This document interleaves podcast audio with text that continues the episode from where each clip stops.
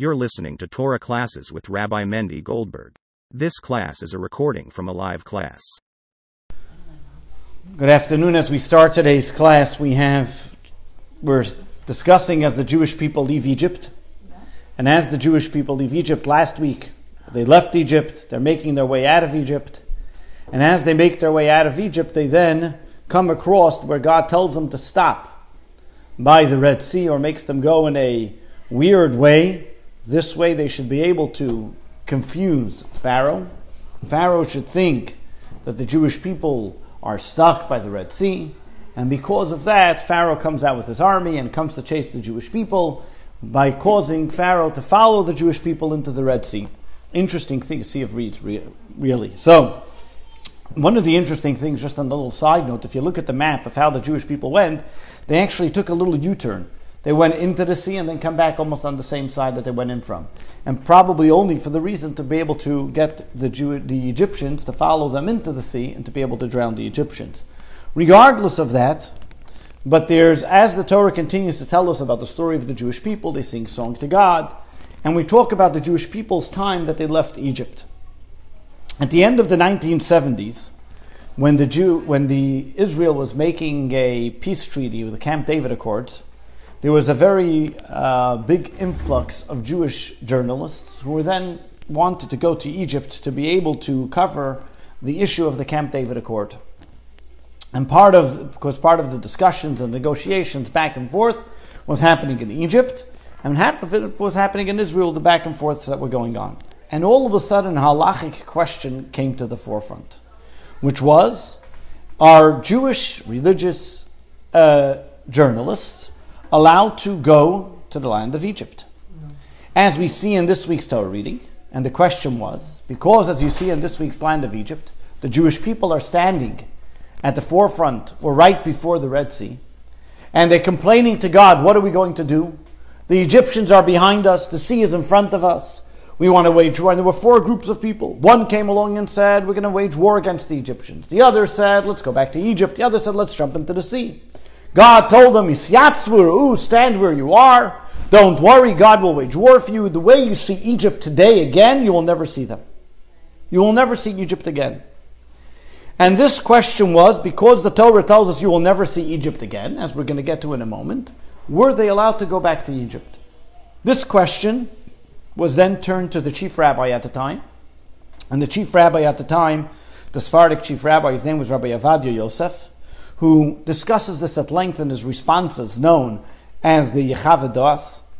And he talks about everything that the journalists had to go through at the time. But this question was not only given to Rabbi Ovadia Yosef at the time for the journalists that were going to Egypt, but it was also about Rabbi Ovadia Yosef, because he himself was a rabbi in Egypt for three years. When he was 23 years old, the chief rabbi of Israel at the time was Rabbi Ben Zion Chai Uziel, and he was, I think, the second or third chief rabbi of Israel. And he recognized the greatness of this young scholar. And at the time, the rabbi in Egypt, the chief rabbi of Egypt, Rabbi Effendi, was needed some help. And therefore, he asked Rabbi Ovadia Yosef if he can go there to help him out, as he was a Sephardic chief, a Sephardic rabbi, a young Sephardic rabbi, to go to help the chief rabbi of Egypt at the time.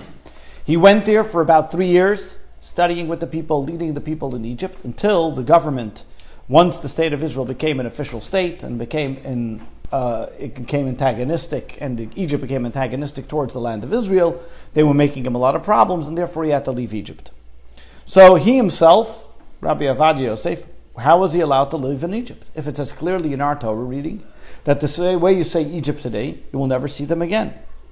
The question is not only about Rabbi Ovadia Yosef, who lived there only for three years, but the question even goes on greater scholars before him to the greatest of all scholars, Maimonides, who was the, one of the first codifiers of Jewish law.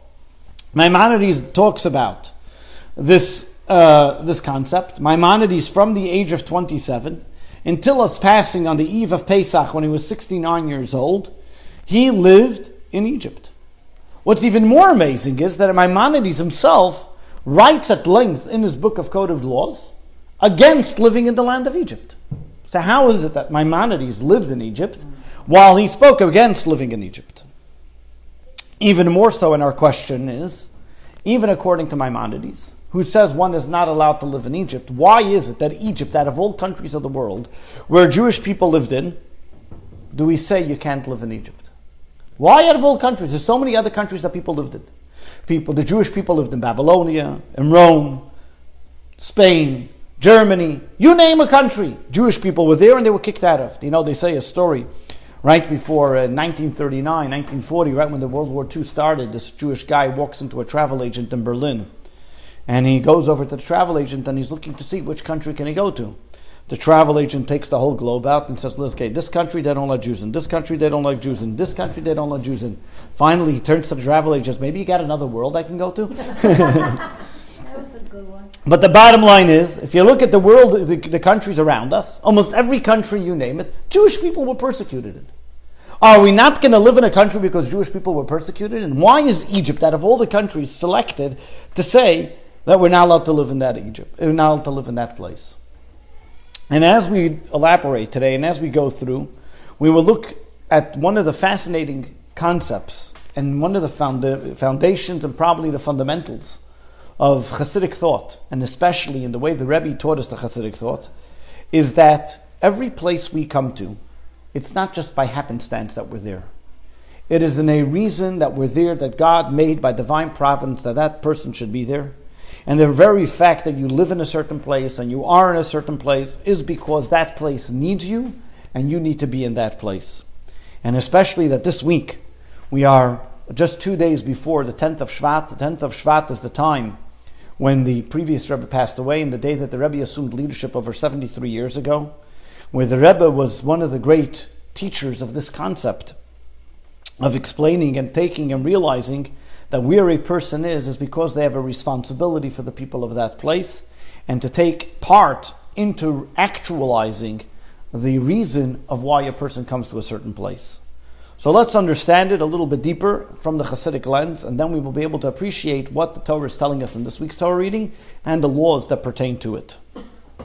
On the 15th of Nisan was the day that the Jewish people were awaiting that they can finally lead Egypt. The day that the Jewish people were told by God, after 400 years of intense slavery, 210 years of actual slavery, 80 years of real intense and bitter slavery, the Jewish people finally see the doors of Egypt open before them, and the Jewish people are able to exit. Where are they going to? As God told them, as Moses promised to them, to the mountain that God will give them the Ten Commandments, the Torah, that they now become into a nation. As the Jewish people are making their way out of Egypt, led by the cloud, led by the fire by night, their GPS that gives them the, the directions of where to go, God says, you know, there are two ways how you can get to the land of Israel. There is one way that the Jewish people can go, going northwest, on the side of the Mediterranean, during the side of the Palestinian uh, and the, the Palestinians that were living at the time, through Gaza, Ashkelon, take a few days until they will finally get to the promised land. But God was concerned that they shouldn't have another war, therefore being disheartened about the very fact that they just left Egypt, that they have to again encounter a war, and therefore he took them to, through a little turnabout roundabout way. The roundabout way brought them to in front, standing in front of the Red Sea. As they come in front of the Red Sea, there are three days where God tells them to stay there, and then He tells them to, so to speak, look like they're making a U turn, to turn back. And they come to a place which is locked in. What does it mean, locked in? And why did they come to that place? As we mentioned earlier, is because that Pharaoh should think that the Jewish people are stuck. There's nowhere for them to go. What does this mean? The Talmud explains to them, and based on the words of the Torah, it says that they stood by Pi Hachiros and Baal Tzafon. What was Pi Hachiros? Pi Hachiros meant that if you came to that place, there was nowhere to go. You were locked from all four sides, trapped by Egypt. Egypt was known by of a place that no slave ever escaped Egypt in 200 years. Because as soon as you came out of Egypt, you were either, there were mountains on the side that had very strong peaks, so nobody was able to jump or climb over the mountains. There was a tower in the front that was watching an observatory tower, so any slave that tried to escape, they would catch them right away. Then there was the sea in front of them, so there was also no option. And then on another side, there were two idols that the Egyptians believed was the way that trapped any slave that tried to go. And especially any Egyptian slave who tried to escape believed in those idols as it was a trap, and therefore no slave was able to escape. God told the Jewish people that they should stay in that area so Pharaoh would assume, A, that his idols are working, B, that the sea is a trap for them as well. The observing that they can see the Jews and they will be able to attack them and kill them or bring them back to Egypt either way that they wanted. So six days pass after the Jewish people leave Egypt. Three days of traveling, three days of making this U turn, and finally the Egyptians catch up to the Jewish people. The Egyptians are behind them, the sea is in front of them, they have the tall mountains to one side, the idol on the other. What did the Jews to do? The Jews all of a sudden start complaining to uh, Moshe, what are we going to do? Weren't there enough graves in Egypt that you brought us out here to be able to kill us? Why did you take us here? What did you do to us? One said, let's rather jump into the sea, while the other said, let's fight Egypt. The other said, let's go back to Egypt, while the others say, pray to God. And God dismissed all of these accounts. God dismissed all of these uh, opinions. And the words that God told them in this week's Torah reading is stand and watch the way you see the Egyptians today, you'll never see them again. What does this mean? The commentaries tell us simply it means that God is telling the Jewish people the way you see the Egyptians behind you, it's the end of the Egyptian dynasty, the end of the Egyptian monarchy, the end of the Egyptian superpower. They're gone. There's no more Egyptian, you're nothing to worry about. However, Nachmanides adds something to this. And Nachmanides tells us this is not only a promise that God was telling the Jewish people then, but this is also a positive commandment that applies to every single Jew.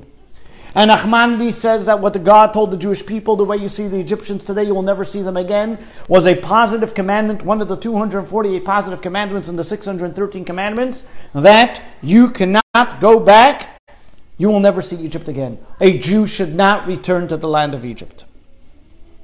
What does this mean? So one may say, why? It's just maybe just a story. How does Nachmanides know this? Well, if we look a little bit further in the book of Deuteronomy, in the book of Deuteronomy where it tells us about the obligation of having a king, a Jewish king, and one of the obligations of the Jewish king, or one of the commandments, the restrictions that are given to the Jewish king is that he can't have too many wives and he can't have too many horses. And one of the reasons why he can't have too many horses is because the best horses came from Egypt. This, the horses, then he would have to go back to Egypt and to travel there and to get the best horses, which will cause the Jewish people to return back to Egypt. Therefore, the Torah says he can't have too many horses. So we see again, this commandment is reiterated in the book of Deuteronomy, where Moses tells the Jewish people about the Jewish king that they should not return to the land of Egypt.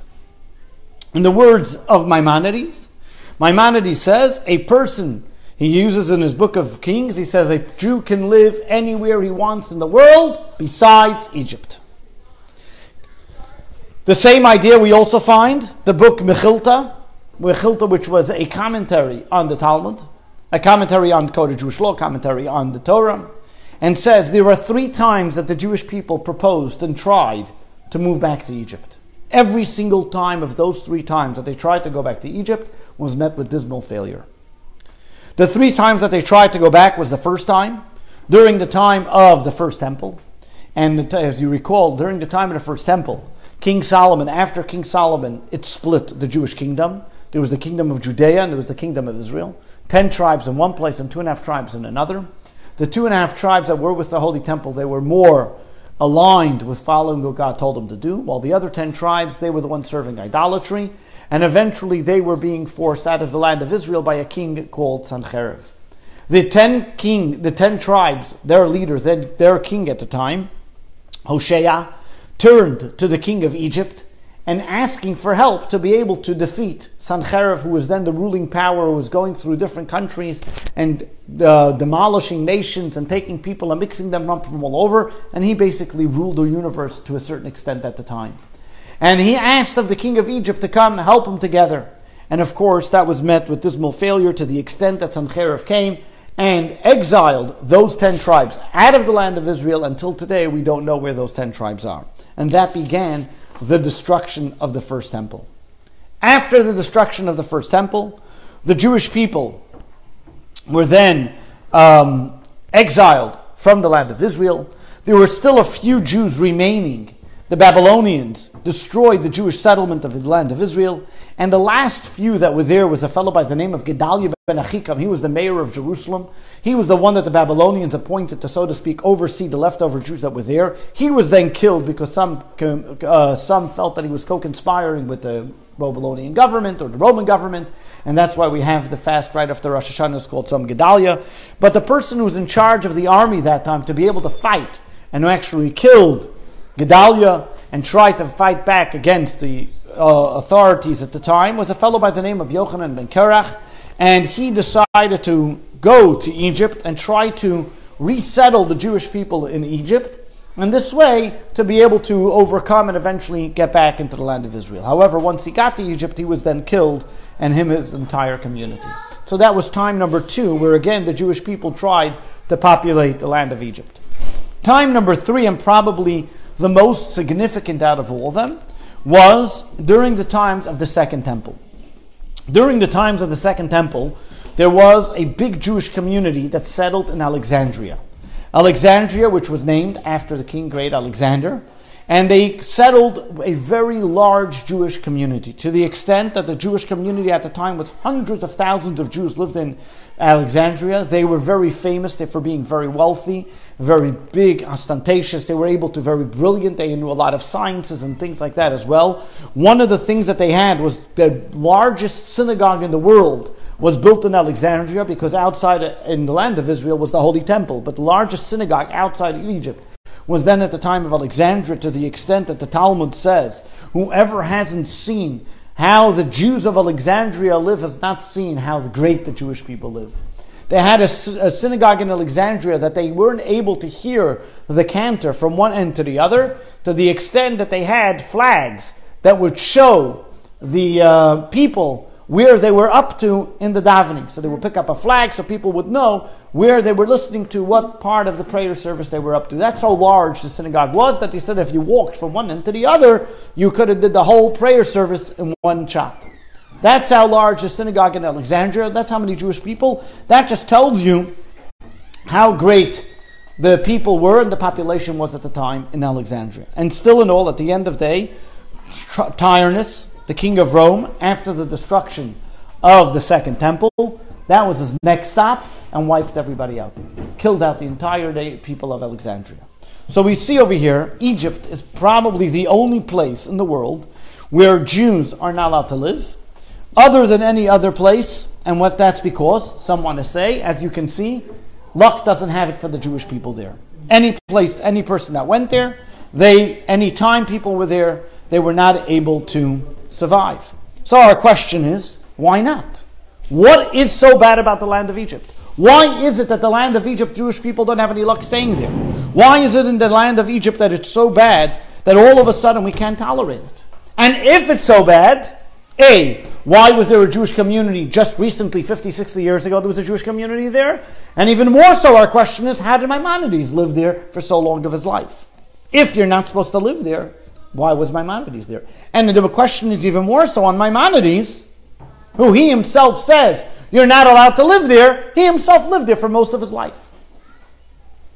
So there are a few halachic authorities who talk about saying that the prohibition of going back to Egypt was only for the Jews at the time of the temple, and only for the Jewish people at the time when we're talking about of the Jewish people that came out of Egypt. Why? because the Jewish people that were in Egypt, and Egypt at that time was the most despicable place of the land, it was a place of absolute um, immorality, absolute uh, idolatry. Therefore, the concern of the Jewish people moving back to Egypt was a concern of them being influenced by the people of that time, and therefore there was a prohibition of them moving back to Egypt. But in the words of the great commentators, they say today there's almost every, Rabbeinu Bachya uses the terminology, he says every single country in the world has just the same impurities as Egypt had then, and therefore the prohibition doesn't apply today, because only then when people, when the land of Egypt, because they lived in Egypt, so we're concerned they might become like Egypt if they should return there, and therefore there was a prohibition. So too another commentary from the 11th century, the Ritba, says also the prohibition of the Jewish people living in the land of Egypt was only for the nation that left Egypt and not, however, now that we're living amongst the non-Jews anyway, and we're living in exile regardless, every single place is no worse than the land of Egypt. Those are all good explanations, all good except for Maimonides.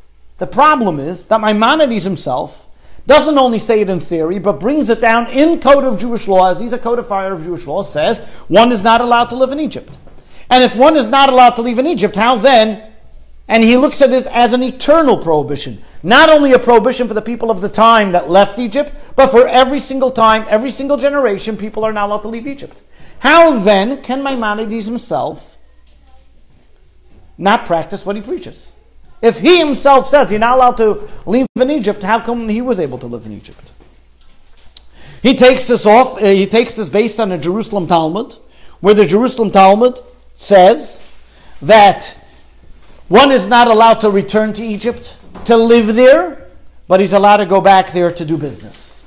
One is not allowed to return to Egypt to stay there, but only temporarily one was allowed to go there. Therefore, some wanted to suggest that why Rabbi Ovadia Yosef, who actually quotes this Jerusalem Talmud, was able to go back to Egypt was because he didn't go there permanently, he only went there temporarily. Or the people that went back to Egypt at that time, maybe because they went there only to do business, whatever it may be. Interesting thing is that we find actually, even Maimonides, who lived in Egypt, he asked that he not be buried in Egypt. And in fact, there's a fascinating story that before he died, there was no way for them to get his body from Egypt all the way to Israel because of the dangers of the, what's going through the desert. And he told his people, at least this is the way the story goes, take my coffin, just tie it to a donkey, put a paper in it, who it is, and where it should be buried in the land of Tiberia, in Tiberias, and it'll already make it there. And the story goes that the donkey went and walked all the way, made it to Tiberias, and when it came to Tiberias, they knew that they should bury him, and that's why today the Maimonides is buried in Tiberias. We also find that there are many people that even, there was a student of Maimonides who used to say that even though Maimonides himself lived in Egypt, every single day that he lived in Egypt, he was struck or he was upset by the fact that he lived in Egypt. There's a t- student of Maimonides who writes that every single time Maimonides would write a letter while he was in Egypt, he would sign and say, Maimonides, who's Rabbi Moshe Hasfardi, Rabbi Moshe of Spain, who's living in Egypt every single day, abrogating four commandments. That means he himself recognized and he felt that he was doing the most the worst thing by staying in Egypt. The only problem with that is that we don't find any letter of Maimonides actually writing that. And because of that, many want to say that there must be a deeper reason that Maimonides said it there. As well, we also find, if you see, Nicanor, there were doors on the holy temple of the second holy temple. There were these beautiful brass doors.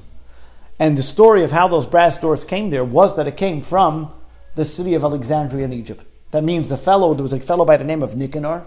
He went to Alexandria in Egypt, had these because of their beautiful craftsmanship, and as we mentioned, there were people who had people of means, and he made these big, beautiful, heavy, solid doors. It says that took ten Kohanim, ten young Kohanim, to open the doors. That's how heavy they were.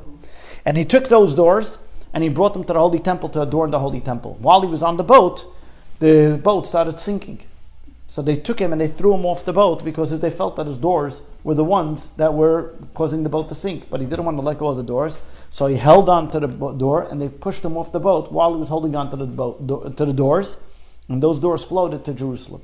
So we see that there was already people, Jewish people living in Egypt, and the very fact that they used them from Egypt means that there was some type of acknowledgement that the Jewish people were allowed to live there at the time. So, what gave them the permission to live there if they were not allowed to live in Egypt? Another interesting thing is that we find one of the uh, commentaries also explain why Maimonides was able to live in Egypt. Rabbi Kapach, who's in a commentary on Maimonides, says that one of the reasons why Maimonides was allowed to live in Egypt, again, either because temporarily, or we find that Nicanor, for example, went there for business to be able to get these doors. But another reason could be Maimonides moved to Egypt for a specific reason. He was there because at that time, and we see this in his letters that he wrote for the Yemenites, the Karaites were very big in Egypt. And they were trying to deter Jewish people from studying Torah the way they were supposed to. And he went there to fight them single handedly, to write letters against them, and to wage war against the Karaites who were misinterpreting the words of the Torah, and to be able to set the record straight. So therefore, he had an obligation to be there, so there was a specific reason that he went there. With this, Rabbi David ben Zimra, who was also a great commentator at the time, also he lived in about the 13th century, And Rabbi David ben Zimra says that the reason why, and I think he also lived in Egypt, the reason why he went to Egypt was because we are not there to stay, we are only there temporarily, and our goal eventually is to leave from there. This is just our safe haven for the moment. And Maimonides also had to go there because since he, had, he was forced to serve as a doctor and an advisor for the Sultan at the time, so therefore he had no choice and he had to live in Egypt. So it's not because we want to, it was because we were forced to. The same idea Rabbi Ovadia Yosef ruled for himself at the time, that the very fact that because at that time there was the Camp David Accords and they were dealing together between the Egyptians, so therefore it was a temporary reason, the journalists were allowed to dra- uh, travel to Egypt as well. Maimonides himself and Rabbi Ovadia Yosef at the time also looked at only and viewed it as temporarily, and therefore they were allowed to go there. But this takes us back to our original question. While we went through the halachic minutiae, if you're allowed to or not allowed to live there, and why today Jews did live there, and even just as late, in the last 50, 60 years ago, there was a massive Jewish community in the land of Egypt, in Cairo and Alexandria and so on. The question is still, and our question is, why is Egypt the only place in the universe where the Torah forbids Jews to move back to? What is it about the Jewish, what is it about the land of Egypt that we say that, especially according to Maimonides, that it's not just a temporary restriction because of the Egyptians that were living there then, but even today, uh, this is land that Jewish people shouldn't be on. What's wrong with the land of Egypt that we shouldn't be there, that one's not allowed to go there or live there? In the words of one of the commentators of codifiers of Jewish law, puts it that, that it is a prohibition forever for a Jew to live in Egypt. And the question is, why is Egypt different than any other land in the world and different than any other place in the universe where all of a sudden you're not allowed to live there? Even more so, the question is, Egypt has a certain specific prohibition in the Torah. For example, we have a prohibition in the Torah you're not allowed to antagonize the Egyptian. Why? And here's an interesting thing. The Torah is very fond of the concept and is very particular that we always have to show gratitude. And we have to show gratitude for people that were hospitable to us. You walk into somebody's home, you should thank them for being to be able to be there. We were at home in the Egyptian territory. Did they enslave us? Yes. But before they enslaved us, they were accommodating to us. And therefore, we are not allowed to antagonize an Egyptian as gratitude for the very fact that they welcomed us. Uh, so, if we're not allowed to antagonize, and here it's seemingly an oxymoron. From one hand, we're not allowed to antagonize the Egyptians because they were accommodating to us. And at the same time, we're saying this is the only place we're not allowed to live. Why we're not allowed to live there? Now, if you look at the people, if you look at the place of Egypt, one of the things we find, one of the reasons why we're not allowed to live in Egypt, is because the people in the land of Egypt were corrupt. We're full of incest, full of immorality and idolatry. One may say, well, the people there don't live there any longer. And over here is something very interesting that we find in the Torah.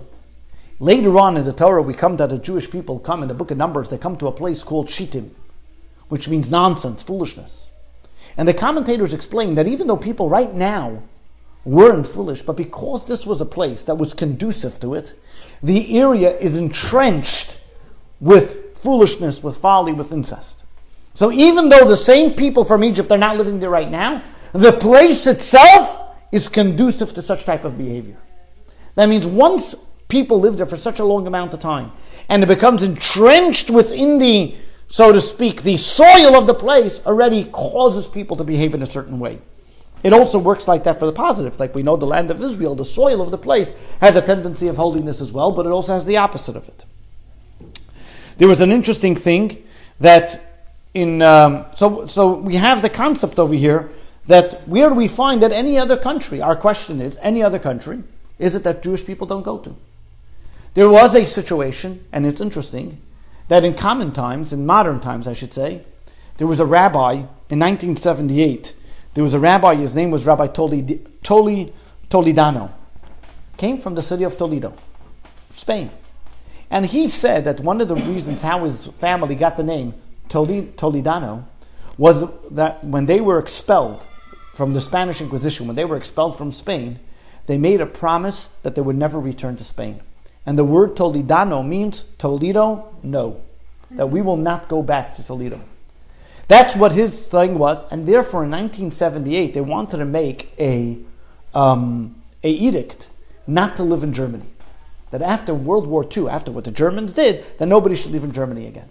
And most rabbis came up with the, against it, and the reason is because if you look at every single country in the universe, all of them have been not nice to the Jews.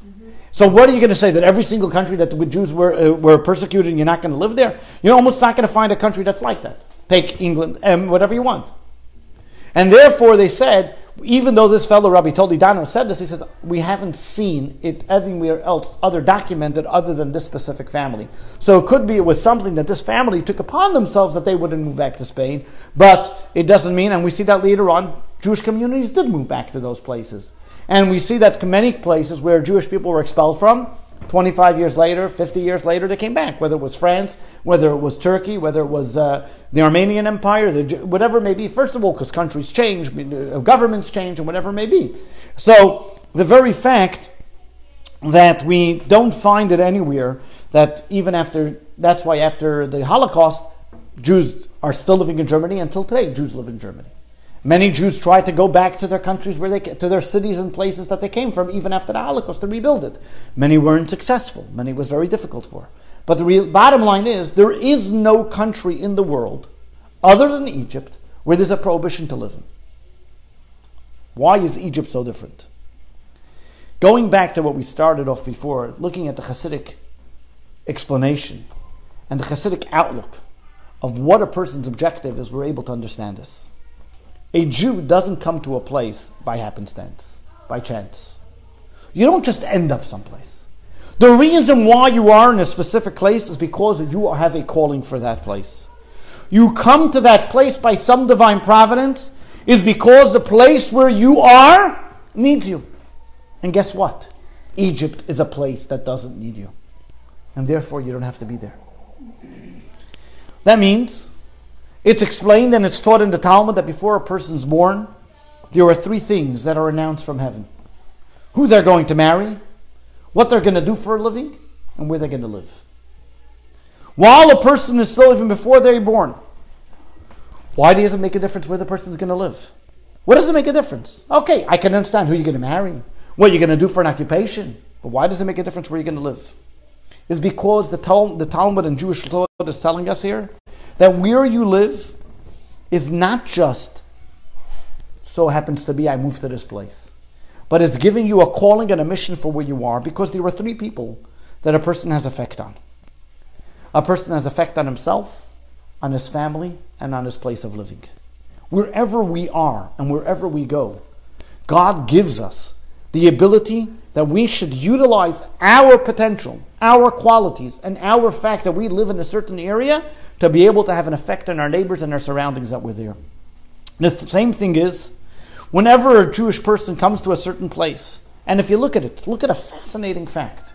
The Jewish people are 0.1% of the population, right? What are they? 1.2? Not even 1.2. Go to every corner of the universe, you'll find a Jew. There's so few Jews but they're in every, you don't see Chinese in every single place. There are more Chinese than there are Jews.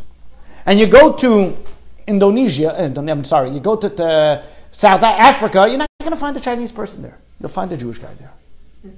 You'll go to Zimbabwe, you'll find a Jew. You're not going to find a Chinese. You're not going to find a Spanish person. Why is it that Jewish people, in every single corner of the earth, you will find a Jew? There's not one country in the universe that doesn't have a Jew. Okay, minus Saudi Arabia, probably there's a Jew too. Why is it? And there's an interesting thing. Because when God created the world, God created sparks. Kabbalah explains to us. Godly sparks that are in every single place around the universe. And in every place of the universe, the Jew has to be there to elevate those godly sparks. And in order for those godly sparks to be elevated, the only way they can be elevated is by a Jew coming to that place. Think about it in the Torah, is there anything in the Torah that was just picked out of a hat and says, who gets that job? Nothing. Until the book of Numbers, you don't even find the concept of a lottery.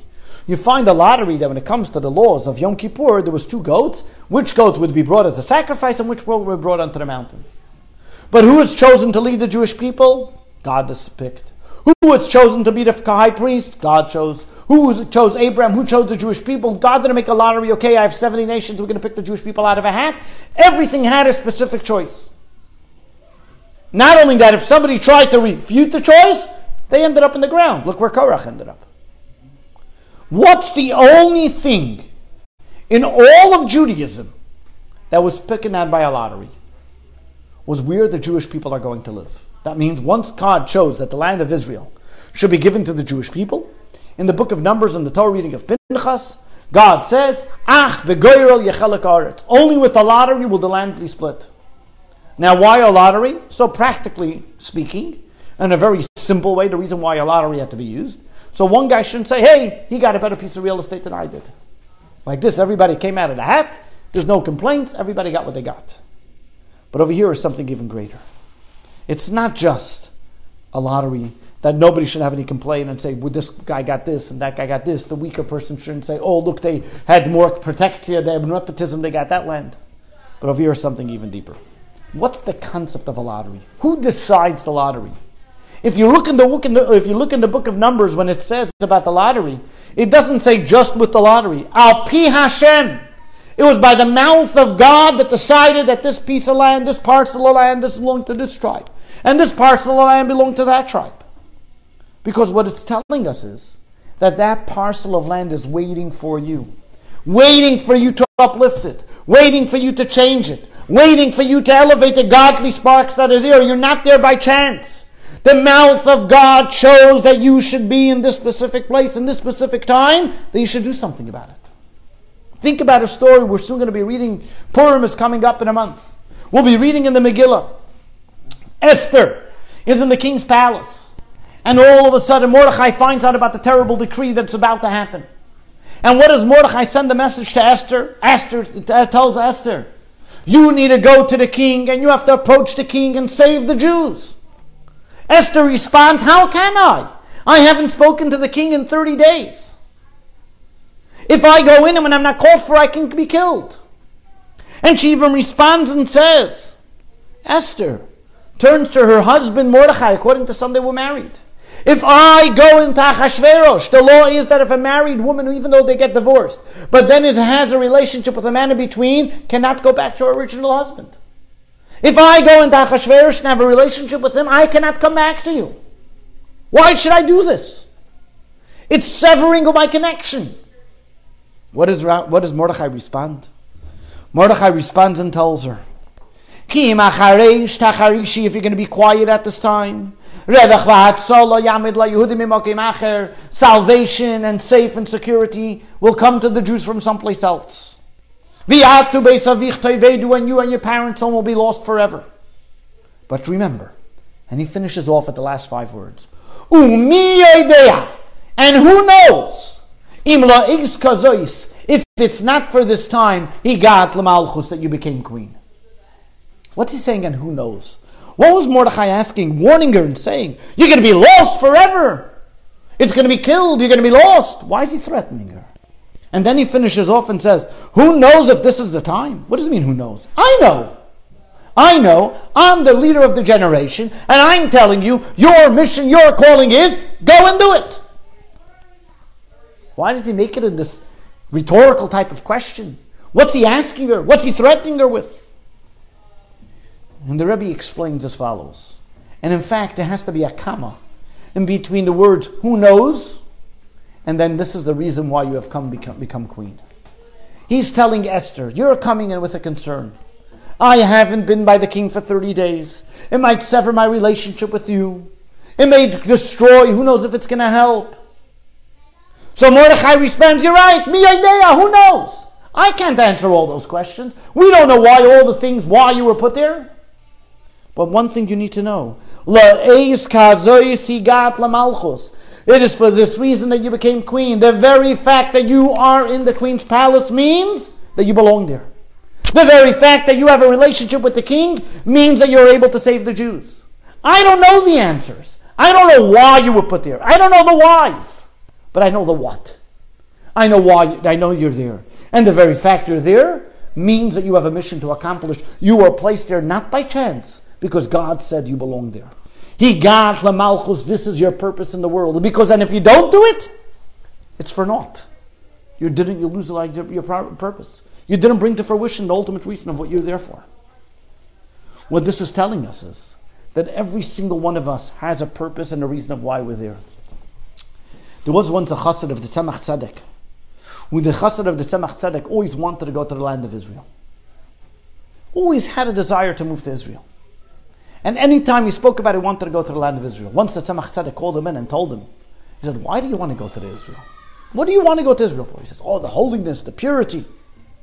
And Tzemach Tzedek told him in Yiddish, Mach do Eretz Yisrael. Make here Eretz Yisrael. You are here right now. You need to make the place where you are holy. God put you here. Make it holy. Use your opportunities, use your skills, use your abilities to make this place holy. This is the job that God gives us. Now we understand why we can't go back to Egypt. Why can't we go back to Egypt? Because there's nothing for a Jewish person to do there. Nothing for you to do there in the spiritual sense. It was all uplifted, it was all changed, it was all transformed. You were put in this world for a mission. You go to Egypt, there's nothing for you to do because that part of the world was already elevated. You accomplished a mission there already. And that's why when the Jewish people left Egypt, it says, and they saved Egypt because they already uplifted all the sparks there. There was no need for them to be there. The only reason why a Jew should have to be in a certain place is to be able to lift the spirituality, is because they have a mission and purpose to be there. There's a famous story about a student, a chassid of the Alter Rebbe. His name was Rabbi Yosef of Yeshenkovitz. Yeshenkovitz. This chassid, Rabbi Yosef, was a very, very scholarly, great, learned individual. And he was one of the very elite students of the Alter Rebbe. And as his time was getting older, he was looking for a job to make a living, and therefore he was looking for a place to become a rabbi. And there were different opportunities that came up. And when he came to the Alter Rebbe to ask the Alter Rebbe where he should take a position as being a rabbi, the Alter Rebbe looked at him and said, For the best of your soul, you should be a wagon driver. Looked at him and said in amazement, To be a wagon driver? I'm going to go let go of everything I studied and start dealing with horses and wagons? Okay. He dismissed it. And he continued his studies. Ten years later, he, somebody came to him and approached him and asked him if he wants to be a rabbi. All of a sudden, he remembered what the Alter Rebbe told him that if for the betterment of his soul, he should be a wagon driver. So he closed his books, went to the marketplace, and he went. He was already an older man at the time, he was in his 60s. And he goes to the marketplace and he wants to be a wagon driver. And he goes over to the people there by the wagon stands, you know, by the place where people pick up a hitch, a, cab. And he says, Maybe you can teach me how to be a wagon driver. They all start laughing at him. What, you, an old man, going to be a wagon driver? You're a scholar. What are you going to be a wagon driver for? So he says, No, I want to be a wagon driver. So they teach him, and of course, one guy had Rahmanis on him, had some pity on him, and started teaching him how to be a wagon driver. And he, of course, he had no clue. And he comes back home all dirty and muddy and full of tar and oil because you have to be able to wheel, grease the wagon oil, the, the oils on the wagon and all that stuff. And he feels like, you know, this is what he did. His wife looks at him, dirty and sloppy, and says, What happened to you today? She says, Well, I was learning to be a wagon driver. She looks at him and says, You fell off your head or something? So he explained to her. He says, Well, the Alter Rebbe told me that for the betterment of my soul, I have to be a wagon driver. So she was a real sincere Jewish, good Jewish woman. She said, if so, she went and sold her jewelry and bought a horse and wagon that he should be a wagon driver. And he became a wagon driver. And for one year, he was a wagon driver, take cabbing people back and forth. Of course, he didn't have much time to study, but he was cabbing people back and forth as a wagon driver. In the second year of being a wagon driver, he stops in an inn, and the Jewish innkeeper tells him, by the way, there's a fellow here who's Jewish. He's not religious any longer. He's a very well respected fellow. He is a uh, advisor to the local nobleman, and he's looking for a wagon driver. Maybe you can help him out. So he said, okay. So he tells the guy he's looking for a ride. he says, I need to leave tomorrow morning at 8 o'clock. He says, 8 o'clock is too early. I have to daven first. After I finish davening, I can take you. This Jew looks at him and says, Listen here, I'm paying the bucks. You listen to what I have to say. He says, Sorry, Charlie, you want me to take you? I'm going to have to daven first. The guy had no other ride, this Jew. So he says, okay, what time do you finish davening? He says, well, davening, I start at 7 until about 9. He didn't, you know, daven 1, 2, 3. He took his time. He was a real chassid. So it's about 9, 30, 10. He says, fine. He has no choice. They go to sleep. Middle of the night, this Jew hears crying. Crying. He's looking around, who's crying? He looks in his neighboring room. The wagon driver is sitting in the middle of the night. There's something called tikkun chatzois, that at midnight they sit down on the floor and they cry and say Tillim about the destruction of the temple. And he's peeking through the door of his wagon driver. And he's watching him cry and so on. He knocks on the door. And he asks him, please tell me what's going on over here. What are you crying about? Middle of the night, something hurt you, something bothering you. You lost. He says, No, I'm crying about the destruction of the holy temple. And this is what we do every single night, Tikkun Chatzois. The Jew was so moved. And he told him, Can you please teach me more about Judaism? Teach me how I can mend my ways and become back observant. And he brought him back with him to the Mittler Rebbe, to the second Chabad Rebbe. The Alter Rebbe already passed away. And he brought him back with him to the second Chabad Rebbe. And he brought him back, and he became fully observant on the Chassid. And at that time, this was already a year and a half into his wagon driver, the Mittler Rebbe told him, now you can go be a rabbi. Your job is done. This was the reason why my father told you to become a wagon driver. And he eventually became a rabbi, and the Mittler Rebbe wrote a book for him, so scholarly called Pokeach Ivrim, and in the introduction of the book was the story. So this is the this is where we see a person can end up in different places, and you never know why, because to be able to, for the elevation of the soul, he has to be there. The same idea is also when we talk about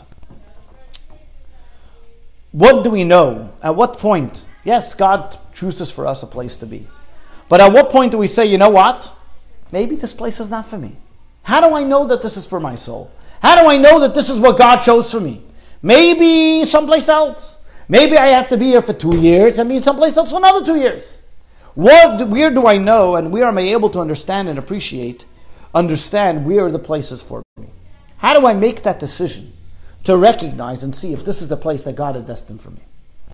And the Rebbe explains this in an interesting dispute based in a, the tractate of in the tractate of uh, in the tractate of Gittin about divorce. And over there, there's an interesting debate. When is a person allowed to divorce his wife? What's a cause for divorce? You know, today in different today in different municipalities, there can be no fault divorce or yes fault divorce. But what's a cause for divorce? And there are three opinions. Rabbi Akiva says even if he finds somebody better, he can divorce the first wife. Beis Hillel says if she burnt his dish. Beis Shammai says you can never divorce her unless she does something specifically wrong. And over here, there's three ways. The Rebbe says this is the this exact message is not necessarily talking about when a person gets married, but also talks about your message in life, your job in life. When you come to a place, there are three ways how a person can say why he should be able to leave the place. Number one, Rabbi Akiva. He finds a place where he'll be happier. This place doesn't give him so much joy. Or another place, this place is not doing it for him. He doesn't feel good. He's not being successful. He doesn't feel like he's gaining much here. Or the third place is if he sees that what he's doing is detrimental. It's causing him not only to grow, not only not to grow, but not only is he not being successful, but it's a detriment to who he is. Over here, the Rebbe explains yes, technically, the halacha is like Hillel. The halacha is, I mean, Jewish law follows Beis Hillel that if you see, don't see success in what you're doing, then you can move to another place. But truly, if a person should be careful enough before you move, and before a person says, I want to leave my place that God destined to give to me, he should see, is it a detriment to him, or is he just not being successful because he hasn't tried his best? And that's a very difficult fine line where a person can decide where and what he has to do. But the most important message out of it all is to recognize and realize that every place we come to and every place we are, it's not by happenstance. It's because God is saying this place is here for you and you have a mission and that you ought to accomplish here. When we go with that approach, automatically then we see the challenges differently and we see the successes differently because we are there for a purpose. Now, of course, if it happens to be that it's a detriment to the individual, let's say because of that he doesn't serve God better, or because of that he's not fine, he's not happy there, whatever it may be, those are all reasons for divorce. Those are all reasons to move on. To move to a place, but even when he comes to the next place. Why are you moving there? Not because of the weather, not because it's beautiful, not because because you have a mission and a, a job to accomplish there. And therefore we can't move back to Egypt. And therefore even Maimonides who lived in Egypt, he didn't live in Egypt because he was there to elevate the spiritual, it was because he had a mission that he had to helping people outside Egypt, or because there was no other place for him to go to. But as Jewish people, Egypt is not a place for us because everything there was already elevated on the other end, everything else in the world, where there are so many other places in the world. In fact, there's an interesting statement that why are the Jewish people all over the world? And says, why did God spread Jews to every single corner of the universe? That there should be more converts. And the Rebbe explains it doesn't mean converts literally, to bring converts, because we know as Jewish people we don't proselytize, we don't look to bring converts in. What does it mean? Converts mean converting the evil into good, converting the ungodly sparks into godly sparks. Wherever a Jew is, he has an obligation to elevate the godly sparks that are there. We got to convert the place, meaning we got to convert the ungodly, the immorality, whatever may be in the place, and bring a Jewish energy and a light of God to that place. As the Alter Rebbe tells us in the Tanya chapter 37 that when all the great sparks will be unified, when all the great sparks will be uplifted, just like when the Jewish people finally finished elevating the sparks in the land of Egypt, were they then able to be redeemed from Egypt, so too. We are in every single corner of the earth, and that's why the Rebbe, when it came starting Yud Shvat, which was 73 years ago Wednesday, what was his first mission statement? To reach out to every single Jew with love wherever they are in the universe. Because our job is to elevate the sparks wherever they may be in the universe to bring them to a higher level. Once we reach out to every single Jew, elevating every single place of the world, completing our job of elevating the sparks, refining this world, then we know, we'll be able to open up our eyes and see in a revealed way the divine presence in every single place of the world with the coming of Mashiach now. Amen.